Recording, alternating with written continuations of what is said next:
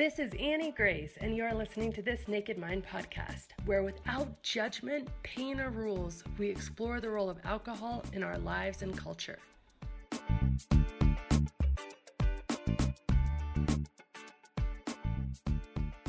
Episode is sponsored by The Alcohol Experiment, a free 30 day challenge designed to interrupt your patterns, give you control, restore your health, and put you back in touch with the version of you who doesn't need alcohol to cope, relax, or enjoy life.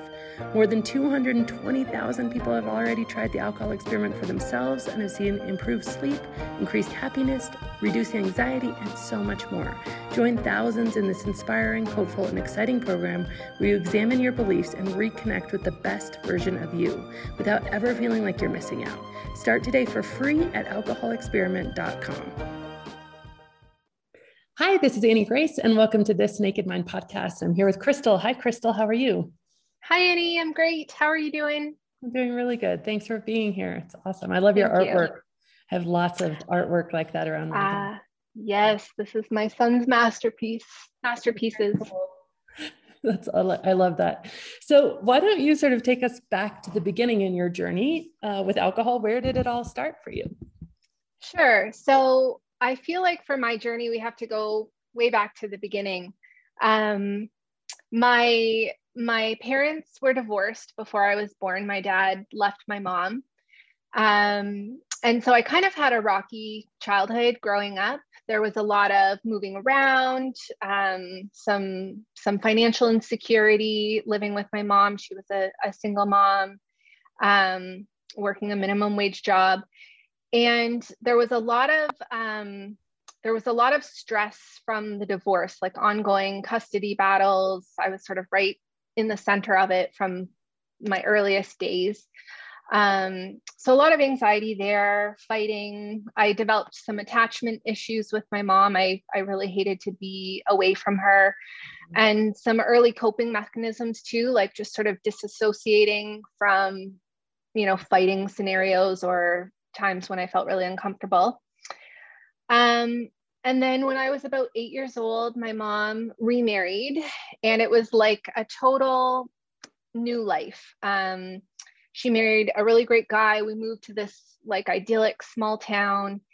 And um, I remember just feeling really out of place. Like I had just gone from one life to a different life. In some ways, I thrived. Like I was involved in a lot of extracurriculars and, um, you know, I was doing really well in school. I was in like an enrichment program and stuff like that. But um, but yeah, I felt really out of place. I felt like I didn't fit in. I felt like we sort of left who we were behind. Mm-hmm. And there was also still ongoing stuff with my dad. It was still really tense between my parents and going there every other weekend. And and when I was at my dad's, you know, I wasn't allowed to mention my mom or talk about, you know, if I if I was struggling or anything like that. So so it was just kind of living in this discomfort became pretty regular for me. Um, I also felt like in this new life a lot of pressure to be perfect. Like it just seemed like you know the the what was expected of me. And to this day I'm I'm not totally sure whether it was real or perceived but just a lot of pressure to be perfect. We're living a perfect life in a perfect small town you know that sort of thing. Um then came high school and my friend group sort of shifted and I became more disengaged. I, I dropped my extracurriculars, I lost interest in school. And I just remember feeling like even more out of place and just really angry and not really sure why, but you know, typical teenage angst, but also, you know, there's a lot of stuff going on. Um, my dad sort of it became apparent at that point in my life that he had a drinking issue. Up until then i wasn't aware but um, some some really sort of big events happened. He was a very prominent dairy farmer. Um, he was like a, a world renowned like he won all these awards. He was sort of infamous in the dairy industry. And then that was around 2003 and the mad cow stuff hit and the borders closed so his he sort of went from being on top of his career to just like a great big fall. Um, he was drinking a lot. He ended up uh, having an affair on my stepmom with a 22 year old and sort of that life fell apart for him. And again i felt like right smack dab in the center of it. Like I was struggling with, I already had my own feelings about discomforts going there. And now I had to kind of navigate between my stepmom and my brother and sister who lived with my stepmom and, and my dad. And so there, it was just really messy. Um, and at the same time, like I said, I was becoming more disengaged with school. And, you know, living in a small town, there's a lot of booze around. Um, and I just started drinking. Like I just started partying. And I remember from like the very first time I drank, I drank to excess and just like living for that feeling of like it just taking it all away. Like just, you know, I don't even have to try and disassociate now. I can just do it with this substance. So, yeah, lots of partying in high school. Um, obviously, that, you know, I became even more disengaged. My grades really fell. Um, the jig was sort of up in my household, the sort of idyllic lifestyle, and I felt a lot of shame from my mom and my stepdad about, you know, I, I, all this potential that I had flushed down the drain, all that sort of stuff. Um, but that just pushed me to drink even more and to adopt this sort of persona of a party girl even more. It became my identity. It became my coping mechanism. And uh, yeah, it was a lot of binge drinking, um, a lot of shame, even from the beginning, about like how I was acting when I was drinking. Um, and after high school, that continued. I moved into a house with a couple guys and it was like a total party house the you know the drinking and the substance use it really ramped up um it, it wasn't a very good sort of situation and um, at the same time like i kind of started partying with my dad a little bit and you know there's some stuff there about you know as, as tough as that relationship was i always wanted his love and his approval. And so it was i was happy at the time like okay i have a parent who doesn't judge me and who i can connect with. And um and that felt nice. But yeah at the same time it was kind of a downward spot downward spiral for me. Um, and then and then i got the call that uh, my dad had tried to take his own life one night. Oh, yeah. that was sort of a like a not a wake up call because nothing really changed but it was like whoa okay this is this is kind of bad. I'm i'm not in a good place. Um, and so when i got that call too like I've thought a lot about this and I'm almost ashamed to say it, but I I also know where I was at that time. The first thought that I had was like why was I not enough for you to live for? Mm-hmm. Like why you know, why why wasn't I enough? Um obviously I know now he'd had a lot of struggles and I understand all that now. Um but yeah, that was hard so I kind of poured myself into being there for him. I spent a lot of my time in the psych ward with him, um, where he was staying. That was a really depressing place. Um, and just feeling like, you know, like I needed to be there for him. I was still partying pretty hard myself. Um, I eventually managed to get away from that house where I was living, like that really chaotic party house. And I got myself a full time job. And um, my dad got out of the psych ward. Life kind of went on. He continued drinking. I continued partying. But I also noticed around that time, too, this is my early 20s, like a duality was emerging in me where like on the one hand i i had this total party girl attitude i wanted to drink and get obliv- obliviate, obliviated all the time but on the other hand there was like something in me that was propelling me to to do something with my life um, i started kind of getting promoted at my crappy little retail job and um, i enrolled part-time in some university courses and so like i, I kind of had this conflicting thing going on where on the one hand i was just partying like five nights a week out of control totally binge drinking doing things that I was completely ashamed of, looking for love in all the wrong places. But on the other hand, I was really trying again to kind of maintain that persona of I'm, I'm holding it together. I've got a job. I'm doing well at it. Um, so that kind of continued throughout my my early 20s and and during that time my dad's drinking got even more sort of out of control like there were a couple Father's Days where my sister and I we would go and try and take him out for dinner, and he'd be fine when we pick him up, but we didn't know he was hiding um, vodka in his toilet tank. So we'd go into the washroom and down a bunch of vodka and come out. We'd drive to the restaurant, and by the time we got to the restaurant, like he couldn't even stand. We'd have to like carry him out of the restaurant. Um, there was another time where he was hiding it in the hood of his car just like really, really out of control. He started to go in and out of jail. Um, there was another suicide attempt.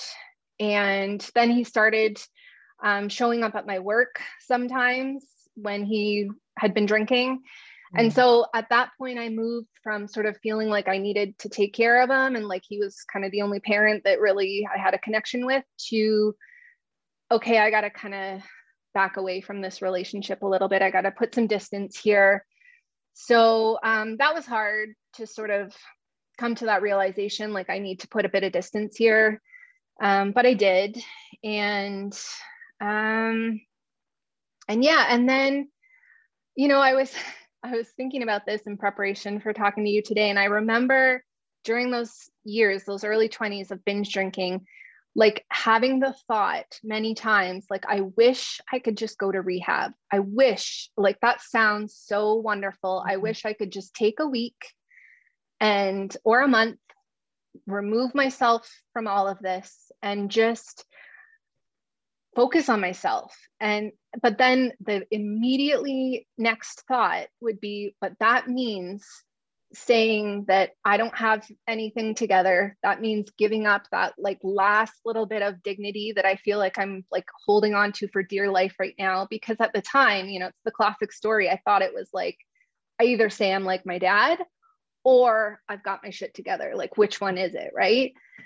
So I never, I never went anywhere with that thought. It was just a, a thought that I had over and over again in those early 20 days. Somehow I managed to um, to go back to school full time. I enrolled in university full time, and I also I met um, I met somebody who, like, sort of for the first time in my life, treated me with a lot of respect, and so I feel like by mid twenties, I kind of was shifting. I was moving away from the the binge drinking and sort of discovering some things that I liked about myself and discovering some interests that I had. I started doing really well um, in university, and I was encouraged by some professors to pursue grad school, which I, I did. I ended up going um, and getting a master's degree and uh, moving in with my partner, and things kind of seemed seemed like they were looking up. There was still, you know, I was still drinking probably more than I should have been. And there was definitely some like blackout drinking times, but it wasn't like the five, six nights a week that it had been in my early 20s. I, I kind of felt like I had more more going on in my life than just drinking. Um, and then during my master's degree, my dad passed away. Um, he had a, a, pulmonary embolism, which we've since learned is quite related to um, all his substance abuse and use. And um, at that point, yeah, it, his drinking and, and drug use had escalated considerably. So um, that was really tough, but but I, I got through it. Um, and then like six months later, I was almost done my master's degree. I found out I was pregnant and um and then again like you know cliche story like gave up drinking completely didn't have a drop of alcohol throughout my pregnancy i remember feeling relieved um like wow i get to go 9 months without being hungover and i get to go like 9 months without being embarrassed about something i've done like this is great um finished my master's degree, had my baby boy, and uh, we bought a house. I started a PhD at that point, and um, you know felt felt pretty good about things. Having my son sort of changed my worldview, changed the the meaning that I was looking for in my life. Mm. Um, you know, things felt good, and then and then like slowly the drinking crept back in but it was different this time it was you know it was like the mommy wine culture and mm-hmm. so it took me a long time to recognize it because it was so different from like the clearly problematic binge drinking of my early 20s or of my father it was like you know i'm i'm doing a phd i own a house i have a son but i'm having a couple of glasses of wine every night. So what? What's the big deal? Um but you know it it it started as one or two and then more and more um i realized that it still kind of had control over me.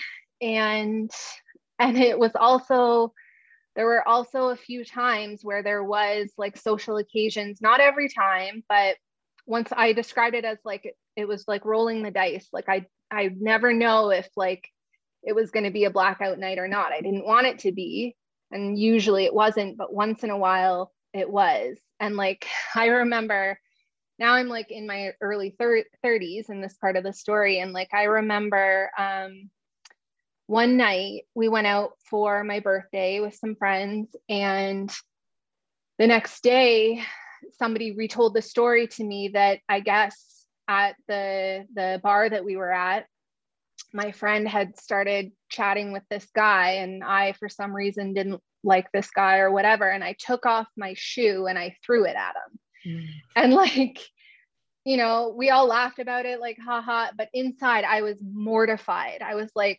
holy crap, I'm a 33 year old woman and a mother and a. PhD student. And I threw a shoe at somebody's head. Like, wow. I remember that being kind of a moment for me of like, this is not, this is not good.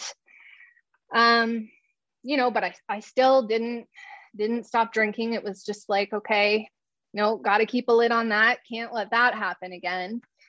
Um, yeah, so continued, you know, kind of drinking my nightly glass or two of wine.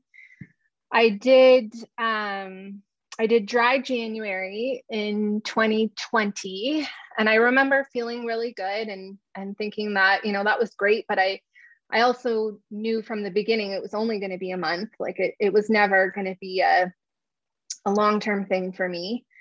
Um, went right back to drinking. And then, of course, the pandemic started. And um, like many people, I think my drinking kind of escalated a little bit. Um, and I remember too at the time, and like, of course, the power of social media is everybody looks like they've got their their life together a lot more but just thinking like how is everybody being so productive with their time right now? Like everybody's at home on lockdown and all these people are doing all these great things and i'm just tired all the time and i'm just like i don't have any energy or drive for any of these things. Um but i i still didn't quite link it to the drinking. And then um and i also just yeah i was really tired all the time. And then I did dry January again in 2021. And this time I really noticed like, wow, I'm not as tired and I'm not as anxious. And, you know, I feel really good. But February 1st came and started drinking again.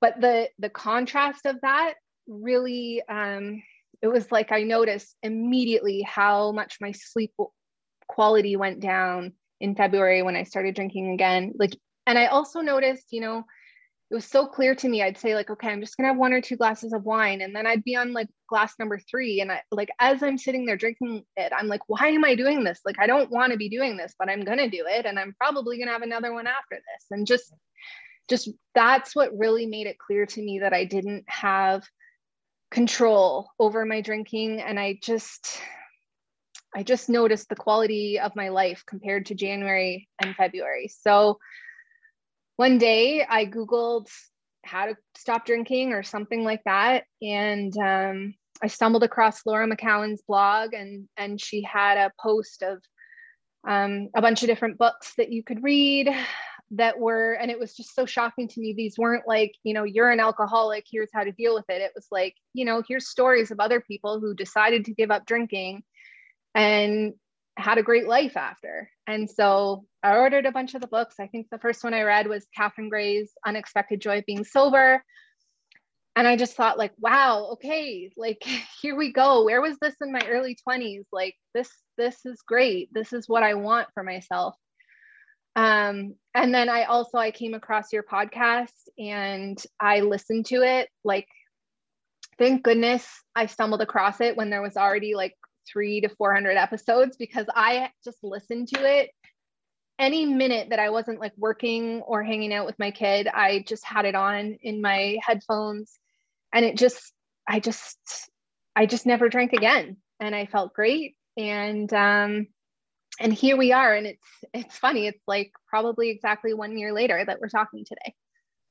Oh wow crystal that's amazing. And it's just gosh other people's stories are like the most powerful most powerful thing right to just mm-hmm. find hope and possibility and solidarity and all the things yeah. um wow uh, a few things i wanted to to circle back to like just when you were saying how you know at the beginning about how when your dad attempted to take his life and you you felt like why wasn't i enough i just want to i don't know i know i'm sure you've heard this before but just validate like children like doesn't matter if we're old children adult children young children we always make everything our parents do about us. Always. Mm-hmm. Like there's never a case where that's not true. And and i think it's so important for us to know as as parents you know that our children are i mean it can be that i've had a you know tiring day at work and and and i'm a pretty peaceful person. And if you know there's any snag in my energy or anything's off my kids think it's about them. Mm-hmm. and you know they they have a relatively peaceful life. So it's just it's just so so true. It's, it's one of those things that as children that's just what we do you know? Mm-hmm. yeah it's um it's true. I've been doing a lot of reflection over this past year on you know how i've how i've interpreted the events through my life. And um and yeah I, I do see a lot of the things my dad did and i haven't quite figured out how to let it go. It's like cognitively right. i can know that it's not about me but at the same time there's like just this little voice in the back that's like well but but you weren't enough. Right. And like same with you know the the divorce like you know why why did he leave when i wasn't even born yet? He hadn't even met me you know? Mm.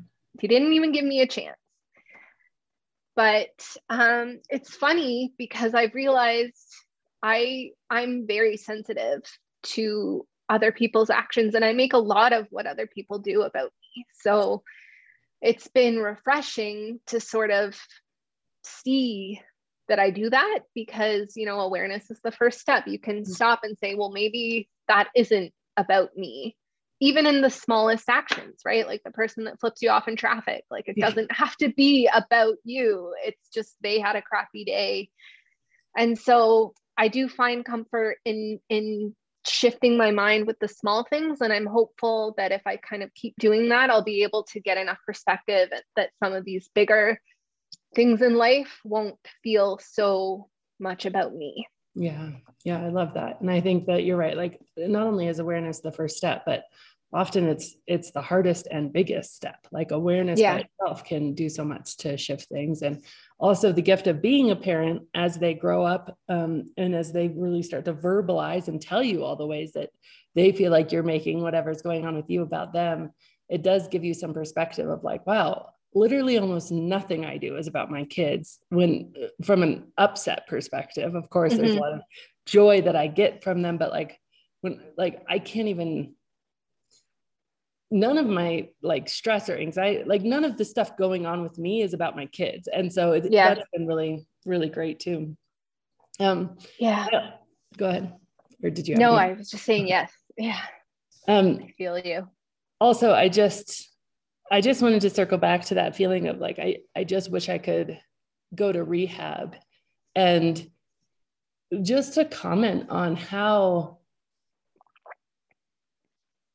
how I think we all really need to hear that we can both desperately want to stop and and and keep going at the same time. And our brain tells us those, those things shouldn't be able to live in tandem in the same mind or within the same heart, but like they do. And our brain then tells us, well, there must be something really wrong with you because how can it be that you both want to check into rehab and you're drinking? Like, how can those two things exist? And so we start to judge ourselves.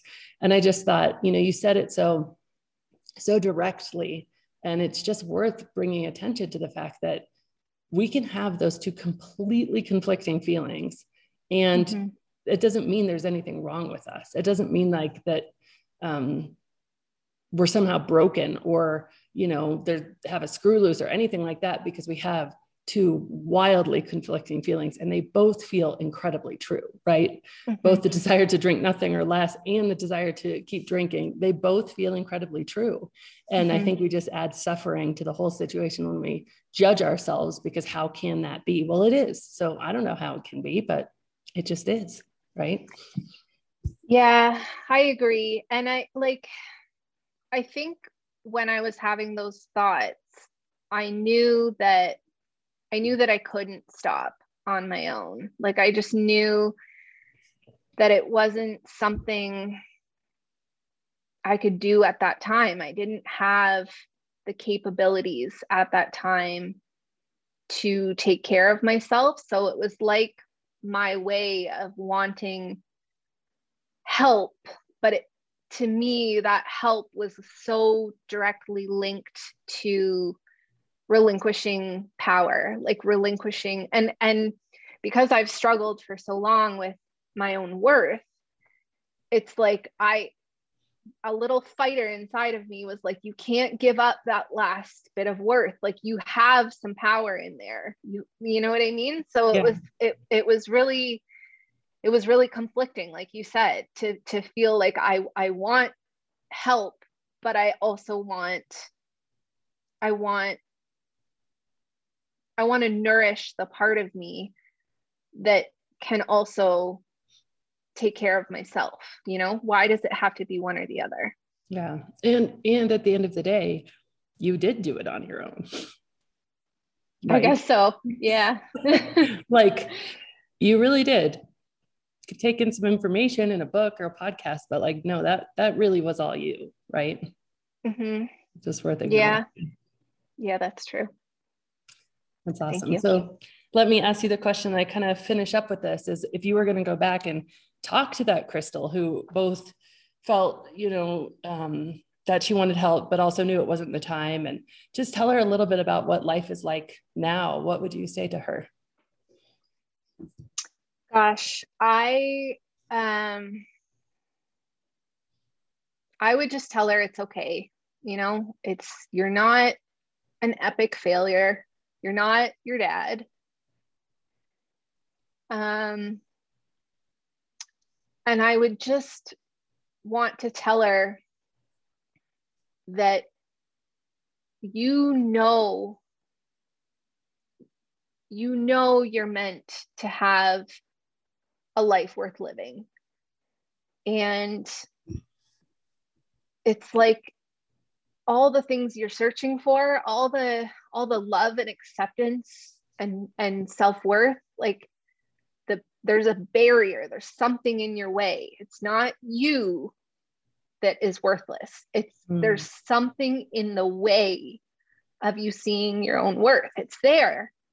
It's just being blocked. And for me it was being blocked 100% by alcohol.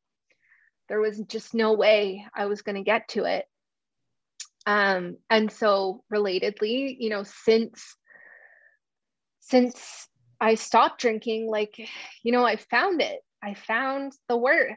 And part of that has just been something that's always been there. And part of it is, you know, without being numb, I'm I can live my life according to my own principles. Like Mm. yeah, yeah, I'm going to be a vegetarian because I love animals and I believe in animal welfare. Like things like that. Like you're just going to live every day according to who you are. And so this newfound worth is going to grow like just naturally from that because you're living your everyday um yeah according according to your own principles and also you know you the the meaning part like finding meaning in life like it's not just going to appear like you're going to be able to create it. Mm. and and it's like instead of the alcohol having the reins and and just feeling like i'm like sludging through life it's like i have the reins again. I i can design my life now. I have the the confidence to design it and the drive and the want to design it. And there's still a lot of you know healing and there's a lot of processing i need to do but i can do it now because i've got these like foundational pieces in place. And and also i'm like learning who i am. Like i feel like i went so long trying to like please others and be what i thought others wanted me to be. And it's like no i i i'm going to explore my wants and find those like childhood things that make me happy and like reintroduce myself to myself and and just life is just so much better that way i love that i i um i saw a quote recently and it said like it is not about becoming somebody but really unbecoming all the things that aren't authentically you. You know, it is so much more about un, undoing all the blocks than it is about trying to be who you're not. Just getting back in touch with that you, because that you came into the world, right? And it's just, it just gets blocked by a lot of different things in a lot of different ways. So that's just awesome. Yeah. Yeah. Well, thank you so much, Crystal. This has been really fun and I really enjoyed the conversation. And I appreciate you coming on and sharing your story. Thank you, Annie. This is really, really cool. This is a special day for me. So, so I appreciate talking to you today, and I appreciate you being there for me and the soundtrack to my sobriety. I love that. That's so great. Have you tried the alcohol experiment? Okay, if not, drop everything and go to alcoholexperiment.com. This is a free 30 day challenge and it's designed to interrupt your patterns and put you back in touch with that best version of you. You remember it was that version of you that's living your most joyful life, that version that didn't need alcohol to relax or have a good time, the one that's able to have more fun than ever. Again, this is a totally free challenge and it can change everything for you. So learn more and join me for a 100% free challenge at alcohol alcoholexperiment.com. And as always, rate, review, and subscribe to this podcast as it truly helps me reach somebody who might need to hear this message today.